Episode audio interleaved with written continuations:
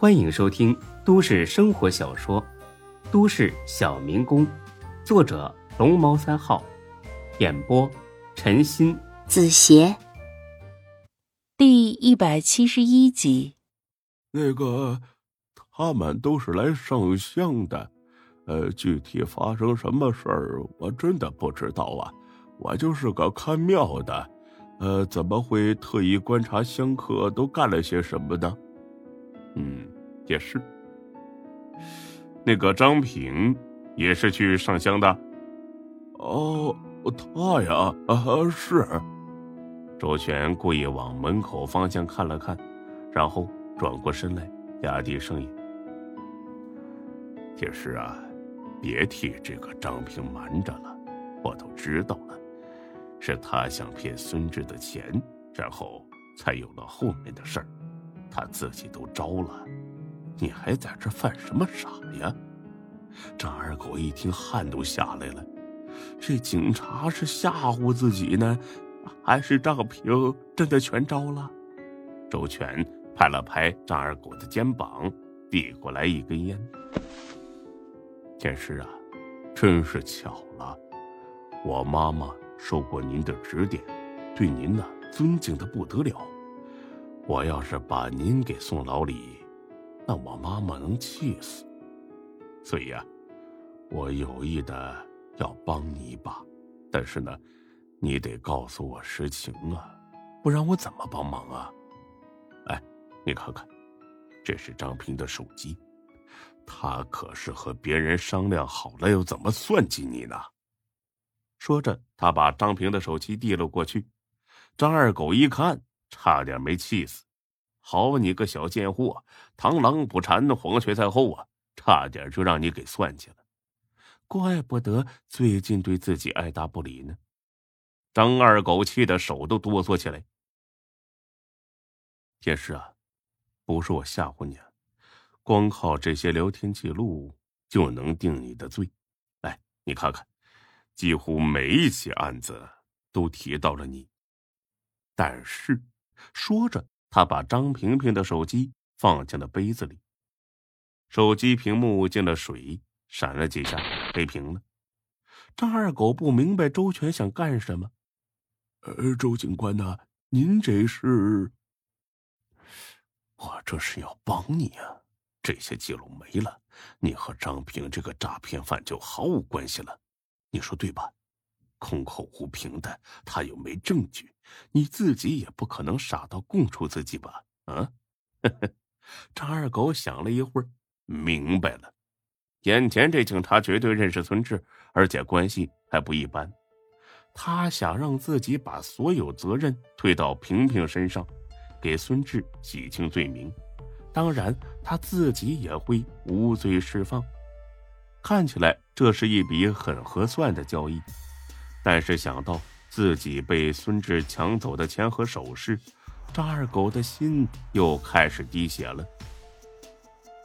他知道这警察一定会想尽办法让孙志合法合理的拿走这些东西。别着急啊，你好好想想，你想清楚了，人呐。就怕稀里糊涂的做决定，这决定好做，这受罪可没人替呀。张二狗想了几分钟，决定呢顺着周全的意思办。他不想坐牢，也没第二个选择了。原本呢，他对萍萍还有点感情，但是看了那些聊天记录之后，呵呵，去你妈的臭婊子！你不是要算计我吗？老子先整死你！我我听你的，我全听你的。哎，不对，怎么能叫听我的呢？你是尊重事实，如实交代。毕竟张平这种诈骗犯太可恶了，每一个守法的公民都应该积极检举他才是。呃，对对对，呃，我交代，我举报。嗯，行。那你说仔细了啊，我记一下。张二狗充分发挥了自己的想象力，编了一个让孙志很满意的故事。呃，这个张平经常到庙里边来上上香，呃，所以慢慢的我俩就熟悉了。有一天呢，他找我，问我想不想追大钱儿。那我当然想啊，我没儿没女的，我又一大把岁数了，我正缺钱养老呢。可我一问我就怕了，因为他说呀，但凡到庙里烧香的，肯定是遇上烦心事儿了。这种人呐，舍得花钱，所以呀，他想让我合伙骗人，这可是丧良心的事儿啊！我不肯做，他就生气了。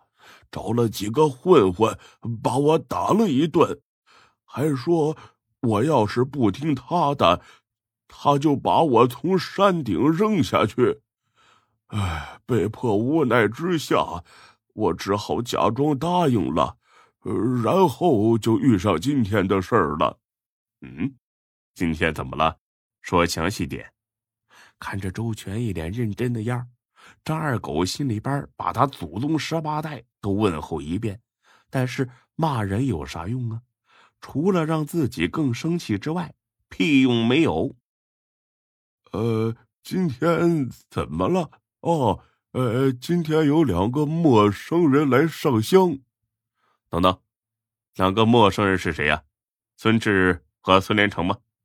啊，对，是是他俩。那就说出名字来。啊，这个按照您的要求，我应该认识他俩吗？什么叫按照我的要求啊？实话实说。啊，不，刚说一个不字，周全就皱起了眉。孙二狗马上改口了：“啊，认识，我认识孙志，呃，但是真没见过这个孙连成。嗯，对，你认识孙志，这就够了，而且你俩还是朋友。”所以你是不会害他的，是吗？哦，对对对，我们是朋友，好朋友，我不会骗他，呃，绝对不会的。虽然不知道周全想怎么样，但张二狗知道，顺着他说绝对没坏处。嗯，后来呢？张平是怎么行骗的呀？周全都给提示了，张二狗这故事那就好编了。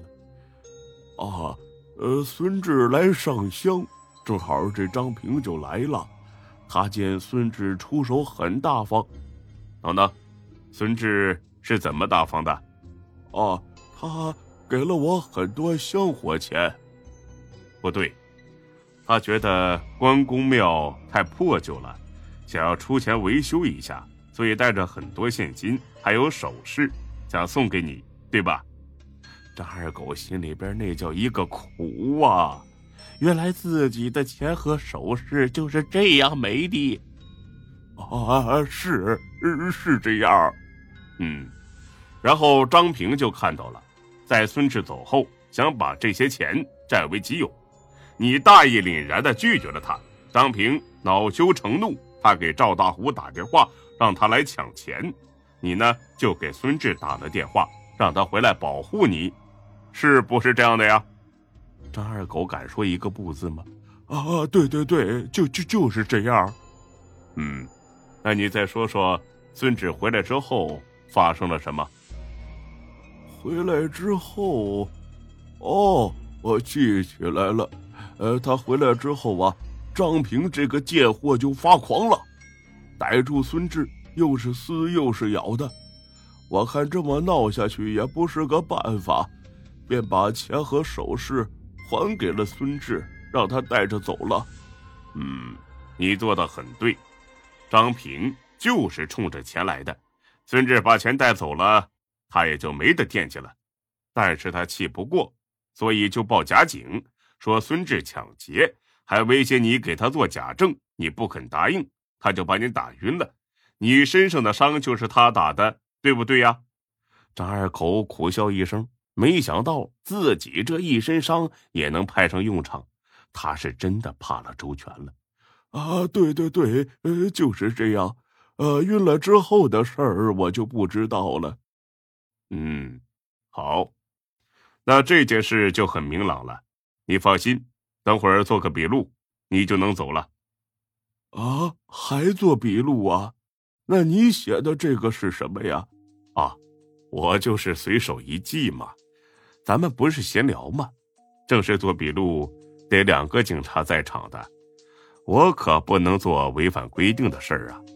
张二狗隐隐觉得自己被坑了，周全看出了他的担忧。天师啊，我知道你担心什么。哎呀，这么说吧，就算为了我妈妈，我也不可能害你，你说对不对呀？张二狗觉得有道理。呃，我相信你。嗯，行，你歇会儿啊，一会儿呢有人给你做笔录，一定要照实说啊。做伪证的后果可是很严重的。啊，一定一定，我一定照实说。周全出来之后，玲子马上凑了过来。怎么样，全哥？他交代了没？周全把笔录给了玲子，看看吧，你的猜测呀是对的。这个张平不是什么好东西，孙志和孙连成是无辜的。玲子看了一眼，笑了起来。还是你厉害，是不是有什么看家本事没舍得交给我？你这可不够意思啊，全哥。你想学呀？那你得请我吃饭呢。没问题，这算事儿吗？好了好了，不贫了啊。这个张二狗一开始也不肯说，是我费了很大的劲儿才撬开了他的嘴。你们趁热打铁，赶紧把他笔录做了，省得他再出别的幺蛾子。行，小赵，你和我给他做笔录。周全见一切搞定，笑呵呵的去了孙志所在的审讯室。一进门，他乐了，人家孙志啊，正趴桌子上呼呼大睡呢。本集播讲完毕，谢谢您的收听，欢迎关注主播更多作品。